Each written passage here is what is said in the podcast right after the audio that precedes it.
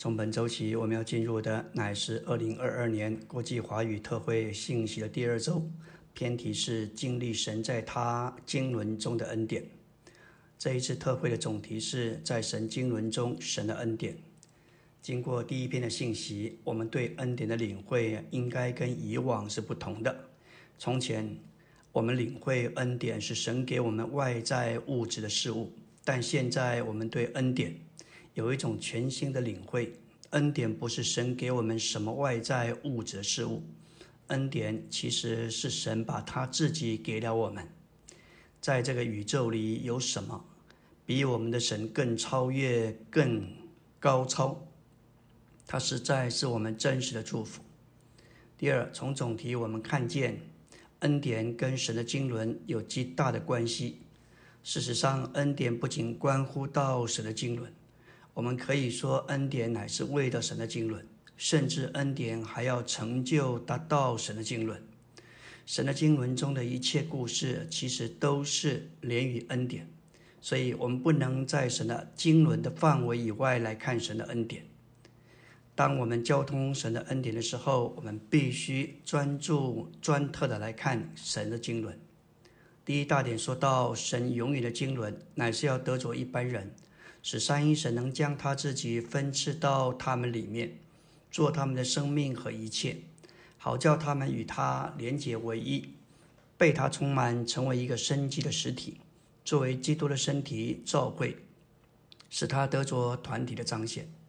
我们要再次强调，神的经纶就是神的家庭行政，他的目的乃是为要将他自己分赐到他所拣选的人里面，好完成神永远的心意。以佛所一章十节跟以佛所三章九节都提到，神有一个永远的定旨，永远的经纶。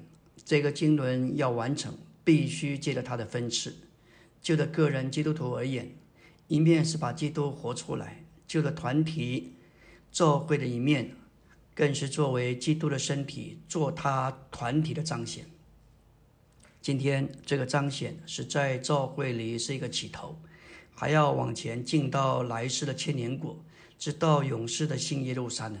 为此，神创造了宇宙和其中的万物，这一切都是为着神所造的人能在其中生存、活下来。所以，人乃是整个神创造宇宙的中心。所以在神圣的经纶里，他要得着的是神他神圣的属性，能够借着人性的美德彰显出来。也就是神要借着人活出彰显他自己，这就是恩典。恩典就是神成为肉体，丰丰满满的将它彰显出来。如果没有神的恩典，神的恩、神的经纶就难以成就。第一重点说到，神永远的经纶乃是整本圣经的中心线。圣经里讲到事情很多，有许多各式各样的真理。但在这么多的真理当中，有一条中心线，就叫做神的经纶。神的经纶与开启圣经六十六卷书的每一卷，它是一把万能钥匙。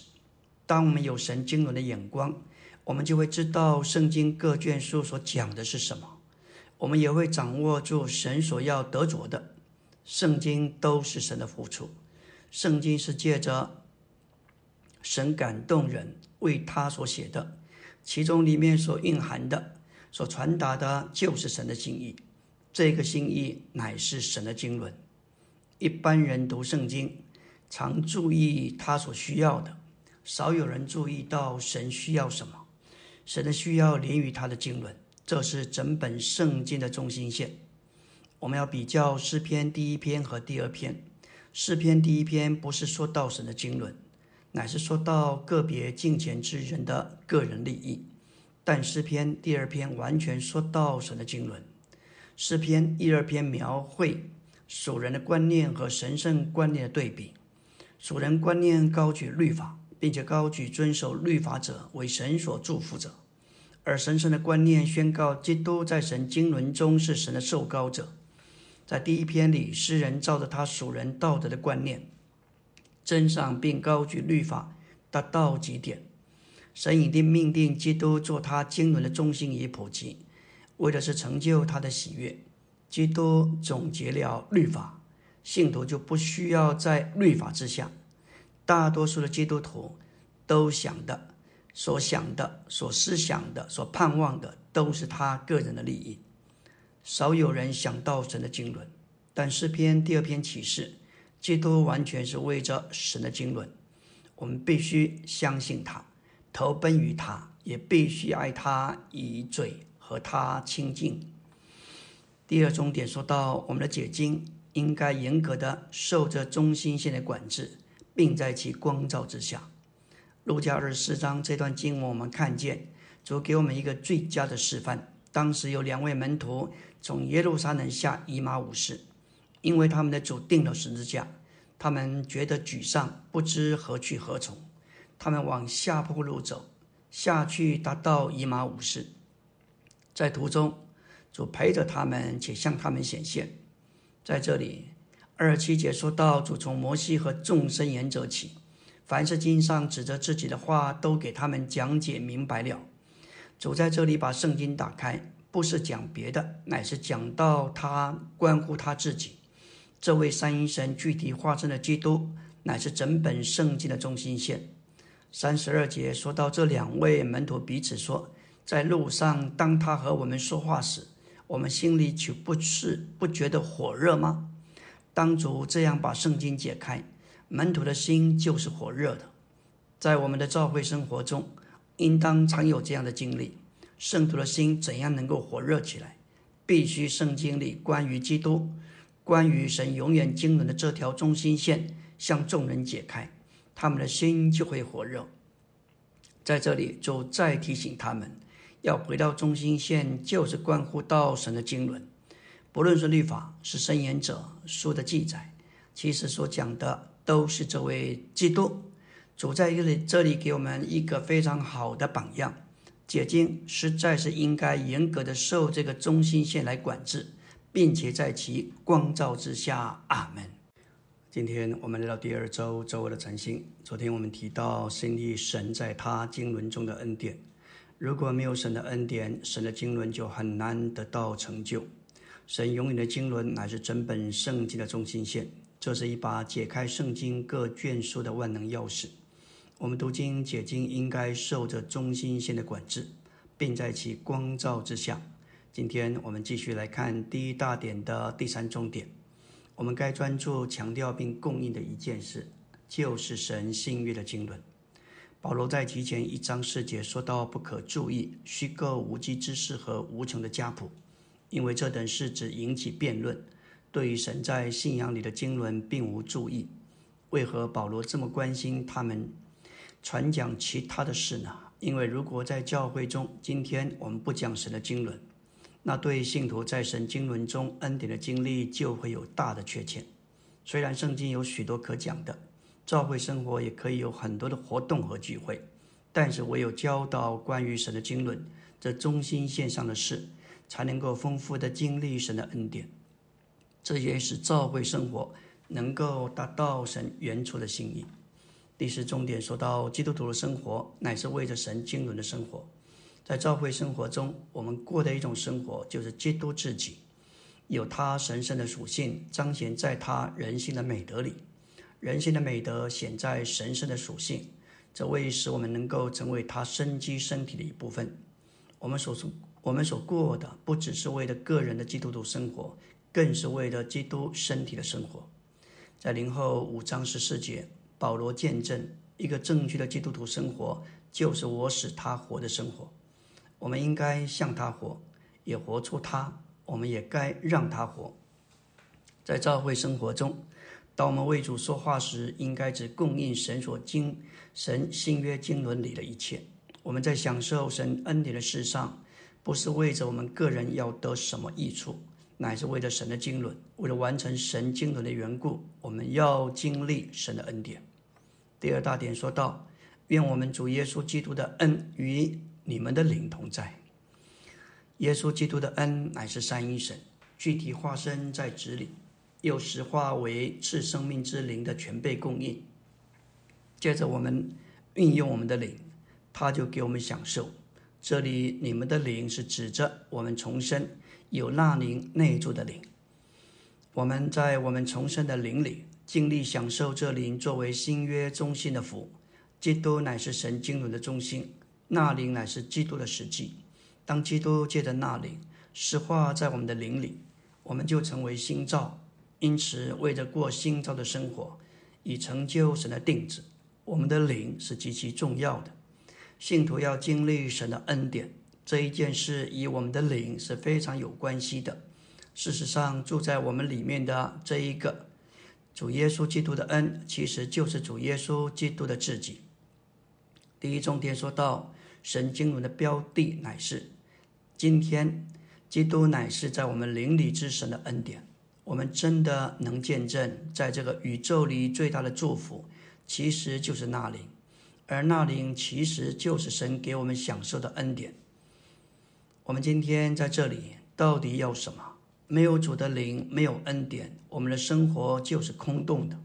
我们的灵今天有他住在我们里面，有他的灵，有他的恩住在我们里面，这样的生活就不会是空洞的，反而有一个正确的目标，就是为了完成神永远的经纶。我们需要主的恩典，就是那包罗万有之灵全备的供应，与我们的灵同在。保罗在。菲利比一章十九节说到：“因为我知道这是借着你们的祈求和耶稣基督之灵全备的供应，终必叫我得救。”保罗在这里所说的得救，并不是要脱离当时他所身处的罗马监狱，他所盼望的得救，乃是无论是生，无论是死，总叫基督在他身体上能照常显大。这是他所盼望的得救。虽然环境是为难，是艰难的。但这一个耶稣基督之灵全备的供应，就像歌咏团的团长，他负责供应团员所需用的一切。这个全备的供应，就叫保罗能在为基督受苦的时候活基督，并且显大基督。提后四章二十二节说到：“愿主与你的灵同在，愿恩典与你同在。”这是保罗经历的话，经历的话。保罗在罗马监狱里。他知道，只有耶稣基督之灵全备的供应，能够叫他得救。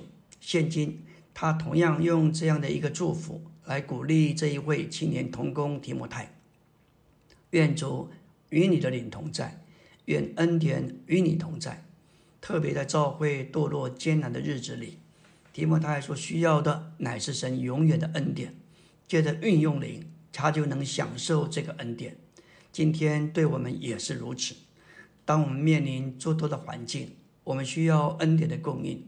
享受恩典的路，不是用心思，不是靠着研究，乃是借着运用我们的灵。恩典乃是父神具体化身在子里，子又实化为那里，至终那灵就是恩典。恩典不是神把什么事物给我们，恩典乃是神把他的自己在那灵里赐给了我们。今今天住在我们灵里的恩典就在我们的灵里，我们所该负的责任就是做一个敞开取用恩典的人。我们的灵是我们可以经历恩典唯一的地方。今天除了操练我们的灵，没有路可以经历恩典。我们的主这个活的人位，今天就在我们里面，就是恩典。我们唯一该负的责任就是操练我们的灵，运用我们的灵，转回我们的灵。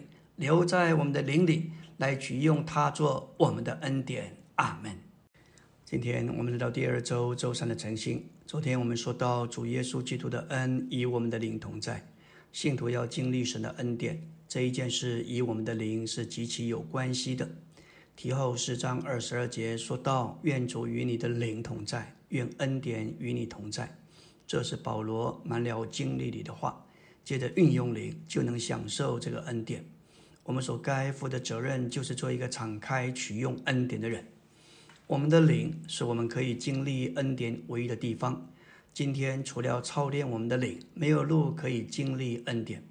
今天我们周遭整个世界的环境都是反对我们操练灵的，甚至有时来到聚会里，我们仍受心事的搅扰，使我们这人深处的灵无法突破和释放出来。我们所需要的就是转。当我们的心一转向主，怕子就出去。主就是那里，主的灵在哪里，哪里就有自由，使我们全人得着释放。我们的主今天活在我们的灵里，他就是恩典。但我们不要忘记，我们的主不只是不只是经过死而复活，成为赐生命之灵的主，他更是升天登宝座的那一位。今天他同时在我们的灵里，也在天上。他在我们的灵里就像天梯，把我们连于天，也把天上的宝座带到我们的灵里。我们能够见证主的宝座，对我们这些信他、爱他的人，实在是恩典的宝座。无论我们的情形如何，只要我们愿意转向他，只要我们愿意回到灵里，我们就碰着施恩的宝座。我们的灵就是神居住的所在，因此每当我们转到灵里，我们就能摸着天上的宝座。这宝座对我们乃是施恩的宝座，我们来到施恩的宝座前，就得着基督这恩典做我们应时的帮助。对世人而言，这个宝座可能是审判或是行政的宝座，但对于我们信徒而言，我们只管坦然无惧，因为这个宝座是世人的宝座。我们该负的责任就是把我们自己交给他，把主权让给他，让他来做王，让他来做主。让他做我们的头，让他做我们的丈夫。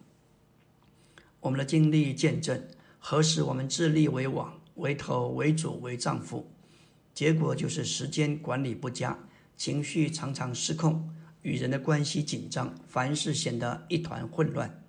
而我们真需要来到诗人的宝座前，让他做王，让他做主，让他做头，让他做我们的丈夫。我们就要经历他的怜悯。得着恩典做应时的帮助，感谢主，我们是神的儿女，我们应当成为在灵里接受并享受主恩典的人。在这里说到接受指明，该有一个接受的地位，我们该站在一个谦卑的地位来接受他的恩典。启示录二十二章新耶路撒冷的图画，让我们看见从神和羔羊的宝座流出一道生命水的河。今天我们要享受。这生命水的河，享受着永流的灵，在我们里面做恩典。我们必须站在一个接受的地位，必须放下自己，把自己放在他的宝座以下，做一个享受主、接受主恩典的人。我们要接着来看，接受基督这恩典的灵，乃是一生之久、持续不断的事。约翰一书、约翰福音一章十六节说道：“从他的丰满里，我们都领受了，而且是恩上加恩。”这里的恩上加恩，指明在他有无限的丰富，也说出这是一个持续不断的过程。其实，若二十二章二十一节说到，愿主耶稣的恩与众众圣徒同在，这一节是全本圣经的结束。全本圣经结束于主的恩与我们同在，我们要大声说阿门。在新一路三人这一幅图画里，从圣河羔羊的宝座流出那一道生命水的河。要永远作为神所免的供应和享受，日复一日，我们应当有美妙的神圣的传说在进行，也就是神全备的供应恩典的领。我们不断的接受恩典的领，加太一章、二章启示，神的儿子启示在我们的里面，以及基督要活在我们里面。但我们转到经历上时，就领悟我们所接受的那一位乃是那灵，那灵就是神的儿子基督的人位。接受那灵不是一次永远的，就像呼吸一样，乃是一生之久的事。这就是保罗在五节用现在式的原因。这里不是保罗，这里保罗不是说到神曾经供应那里，他说要供应那里，乃是说神正在供应那里，因为神不断的。供应传输那里，我们就需要不断的接受那里。感谢主，我们必须操练一再的向这属天的传输敞开自己，好领受包罗万有赐生命的恩典之灵的供应。路乃是借着操练我们的灵来祷告，并呼求主。要享受我们灵里的这个真恩典，有一条简单的路，就是祷告并呼求主，就像我们走路。就操练我们的双腿。同样的，当我们一呼求、一祷告，就操练了灵。使我们在我们的灵里享受全备恩典的供应。许多圣徒都受到脾气的搅扰，常用各种方法来盼望克服它、制服它，甚至寻找人的办法来忍耐、来克制。也许暂时有一点功效，但是人的忍耐都是有限度的。多年的经历证实，解除这困扰最好的路，乃是运用灵呼求主的名。当我们接得这样的呼求，就吸入征服我们脾气的那个属灵的元素，享受出最好的路，乃是呼求他。我们若是从呼吸闭眼，我们就无法无法活下去。照样，我们若停止呼求主的名，在属灵上，我们就无法无法产生活力动力。我们需要借着呼求主耶稣做我们属灵的呼吸。阿门。今天我们来到第二周周四的晨星。昨天我们说到关于希伯来四章十六节。今天他同时在我们的灵里，也在天上。他在我们的灵里，就像天梯把我们连于天，也把天上的宝座带到我们的灵里。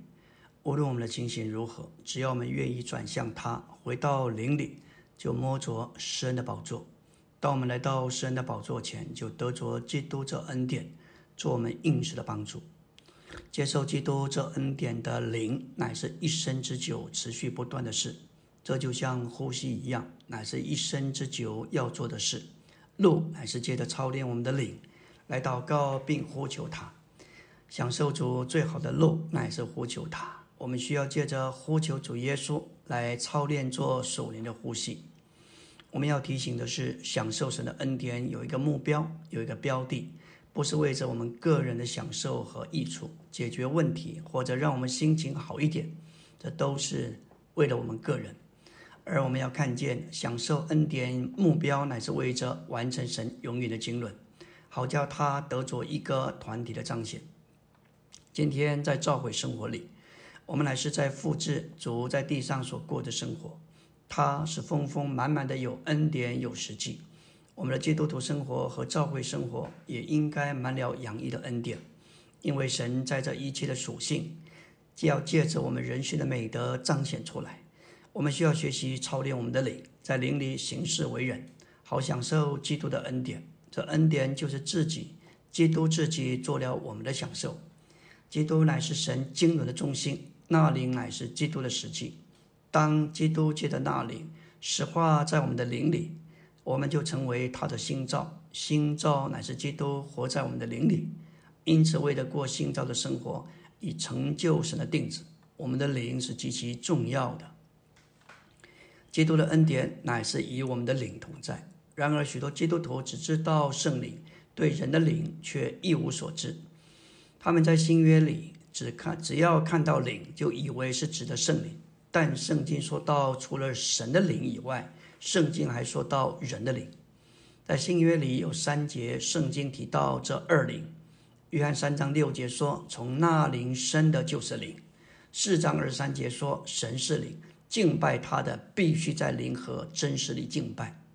罗马八章十六节说，那灵自己同我们的灵见证。这二灵对于神今天的经纶都是非常的重要的。那灵就是三一神，他经过了成为肉体、人性生活、定了十字架与复活的过程，成了赐生命的灵。现今这赐生命的灵就住在我们的灵里，同我们灵同我们的灵见证，我们乃是神的儿子。并且六章十七节也说到，与主联合的，便是与主成为一灵。这指明二灵，也就是神的灵与人的灵已经成为一。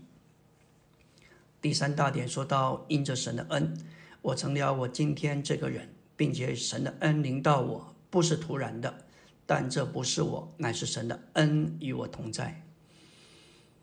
这是灵前十五章十节所说的，这是非常特别的。整本圣经中。在一处圣经里面三次提到关于神的恩，这乃是指着复活的基督成了赐生命的灵，在复活里将经过过程的三一神带到我们里面，做我们的生命和生命的供应，使我们能在复活里活着。因此，这里的恩乃是指着三一神成了我们的生命和一切。保罗的执事的，在保罗执事里的神，不仅仅是创造的神，更是在复活里的神。这复活包括成为肉体、人性生活、定死十字架的过程。三一神在基督里经过这些过程，就进到复活里。因此，当我们说神是复活的神，就还是他所经过的过程。基督经过成为肉体，经过三十三年半的人性生活，也经过六个小时之久的定十字架。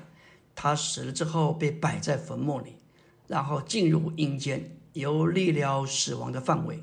在此之后，神在复活里出，他在复活里出来了。现在他不仅是创造的神，供人敬拜。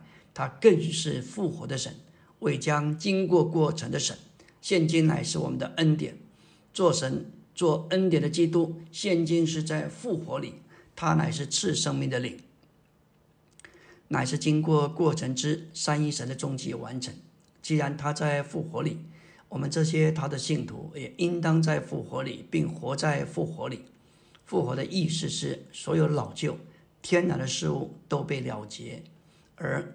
更新为属灵的事物有一个新的新生的起头，这就是复活，天然被了结，而有一个新生的起头，将天然的变化成为属灵的。在复活里，我们所活的不是天然的生命，乃是在旧的性情上被了结，在新的性情上有新生的起头的生命，而使我们成为基督的肢体。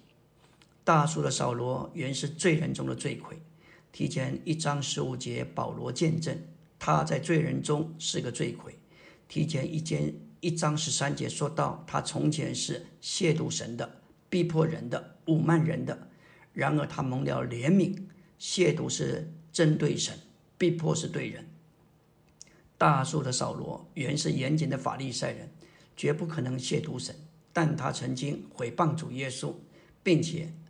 武曼损毁的，并且损毁的做法逼迫教会，正如武曼的犹太犹太人对主耶稣所做的，亵渎神和逼迫人的扫罗，先是蒙了怜悯，然后得着恩典，但因着这个恩典，神他竟成了最前头的使徒，比众使徒格外劳苦，他靠这恩而有的执事和生活。对基督的复活乃是人无法否认的见证。林前十五章十节的“不是我，乃是神的恩”，就等于加拉太二章二十节所说的“不再是我，乃是基督”。那推动使徒并在他里面运行的恩，不是任何的事物，乃是一个活的人位，也就是指着这位复活的基督，父神的具体化身，成了包罗万有、赐生命的灵，住在使徒里面。做他的一切，阿门。今天我们来到第二周周五的晨星。昨天我们特别着重的来看关于林前十五章十节，因着神神的恩，我成了我今天这个人，并且神的恩临到我不是突然的，但这不是我，乃是神的恩与我同在。这在圣经里是非常罕见的，一出圣经竟然三次提到神的恩，这个恩乃是复活的基督成了赐生命的灵。在复活里，将经过过程的三一神带到我们里面，要做我们的生命和一切。我们也提到关于创造的神，那是为着人的敬拜；而复活的神乃是指着神的终极完成。大树的扫罗乃是主复活的见证人，他原是罪人中的罪魁，他从前是亵渎神的、逼迫人的、侮慢人的，然而他蒙了怜悯，得了恩典。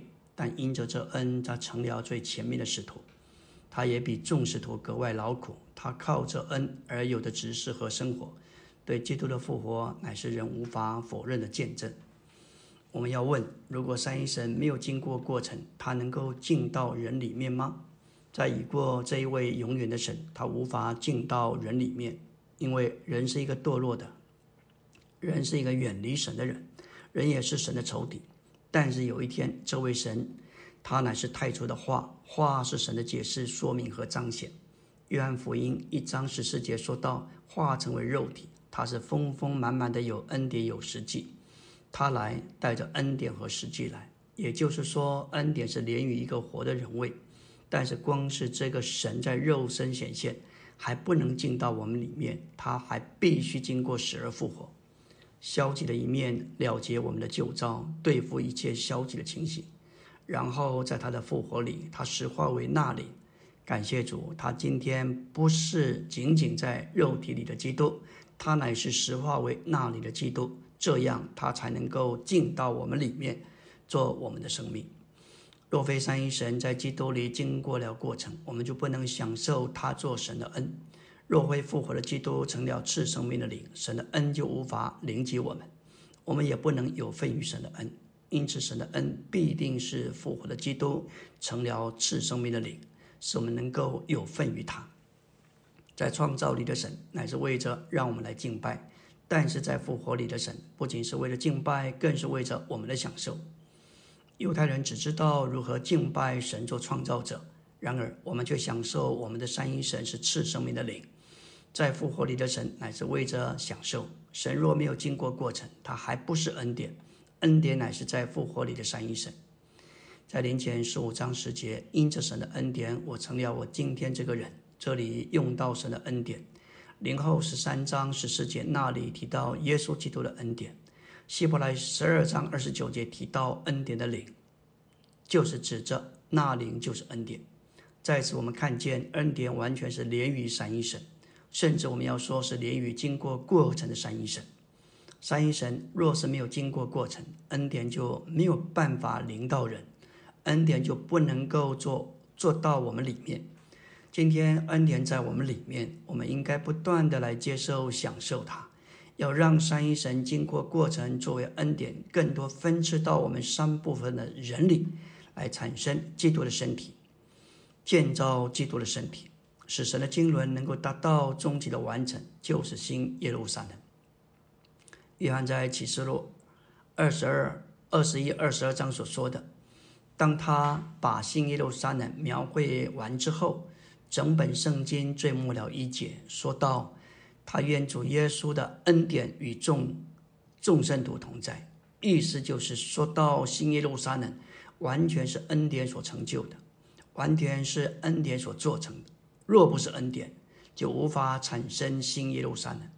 所以，我们看整个神的经纶，都是和这个三一神经过过程完成于那里，将他自己分支到人里面，产生身体，完成新耶路撒冷。这完全乃是连于恩典，也是恩典的故事。那推动使徒保罗，并在他里面运行的恩，不是指着任何事物，乃是一个活的人位。就是复活的基督，父神的具体化身，成了包罗万有、赐生命的灵，住在使徒里面，做他的一切。感谢主，我们在说到推动使徒保罗，在他里面运行的恩，不是任何的事物，乃是一个活的人位，那是指着复活的基督，他成了包罗万有、赐生命的灵。不仅住在使徒里面，也坐在所有信他的人里面。这一保罗在菲利比四章十三节的宣告是相合的。那里说到：“我在那加我能力者的里面，凡事都能做。”保罗是一个在基督里的人，他盼望给人看出他是在基督里，而不是在律法里。现在他宣告，他在那加他能力的基督里面，凡事都能做。这是他对基督的经历包罗并总结的话。主在约翰福音十五章五节说到：“我们与他有生机的连结。”说到离了我，你们不能做什么。保罗在这里是从正面说到这事。这里教我能力者的意思是使人在里面有动力。今天基督在我们里面，他加我们能力，使我们有动力，不是从外面，乃是从里面。借着这样里面的加力。保罗在基督里凡事都能做，这也是今天我们所该经历的。阿门。今天我们要进入第二周周六的晨星。昨天我们说到恩典完全是连于经过过程的三一神。三一神若是没有经过过程，恩典就无法领到人，恩典也不能做到我们里面。在临前十五章十节说到神的恩典。零后十三章十四节提到耶稣基督的恩典，希伯来十二章二十九节提到恩典的灵，就是指着那灵就是恩典。可以说，恩典是连于经过过程的三一神。保罗在腓立比四章十三节宣告：“我在那加我能力者的里面，凡事都能做。”这里加我能力者，乃是指着使人在里面有动力。今天基督住在我们里面，他加我们能力，是保罗使我们在基督里面凡事都能做。所有看见过复活基督的使徒和门徒。不仅客观的看见了他，更主观的经历他。接着，他们看见基督，基督就进到他们里面，成了他们里面主观的一位。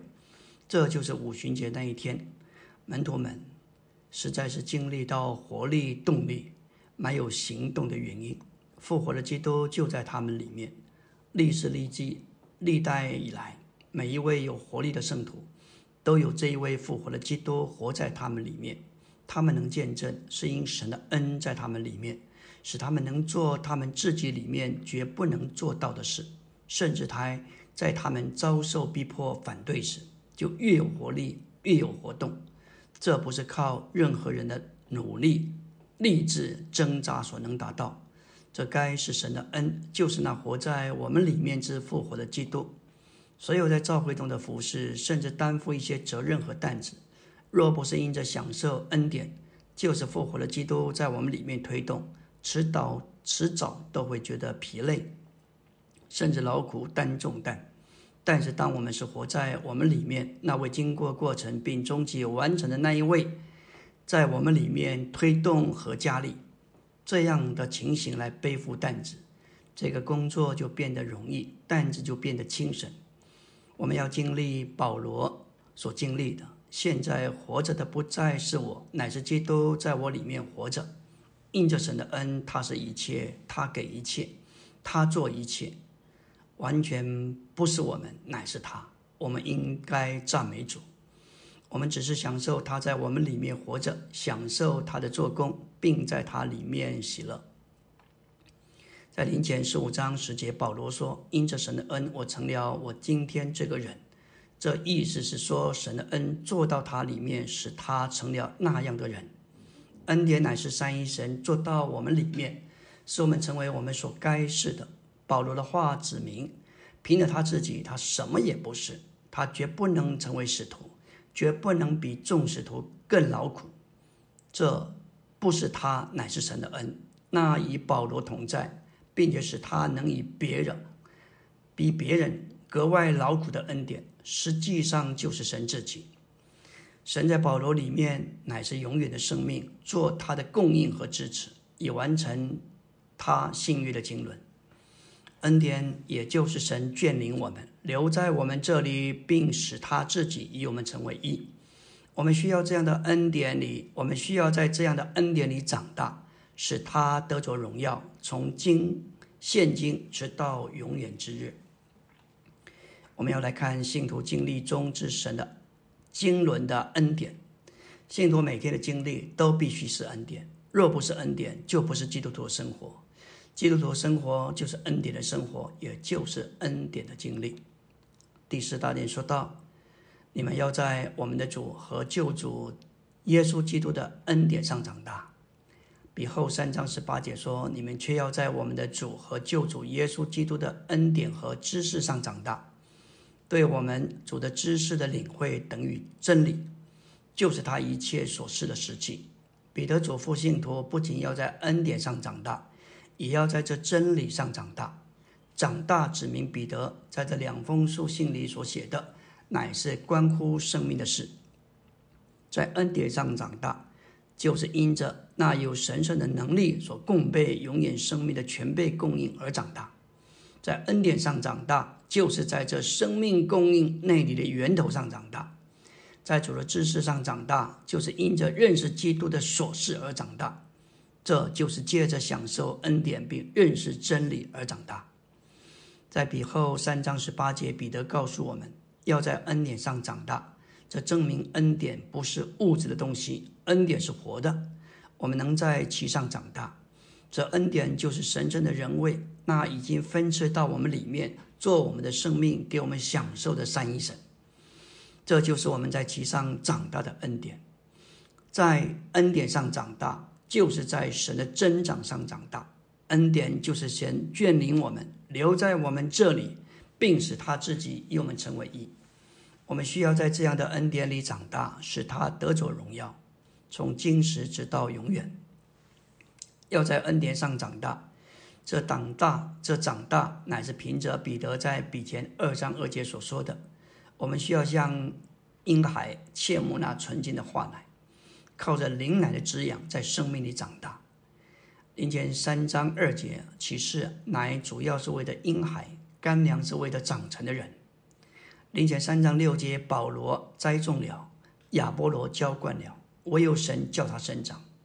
栽种、浇灌、叫人生长，都是连于生命的事。这证明信徒是神的耕地，为要生长基督。基督的指示只能栽种并浇灌，唯有神能够叫人生长。保罗在那里的用意，乃是要他们从知识转到生命，指出他是喂养的、栽种的，亚波罗是浇灌的，但是唯有神叫人生长。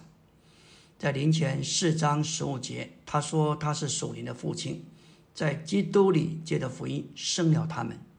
从生命的观点来看，神圣的观点来看，我们乃是神的根地，我们需要生长基督，这完全是一件恩典的事情。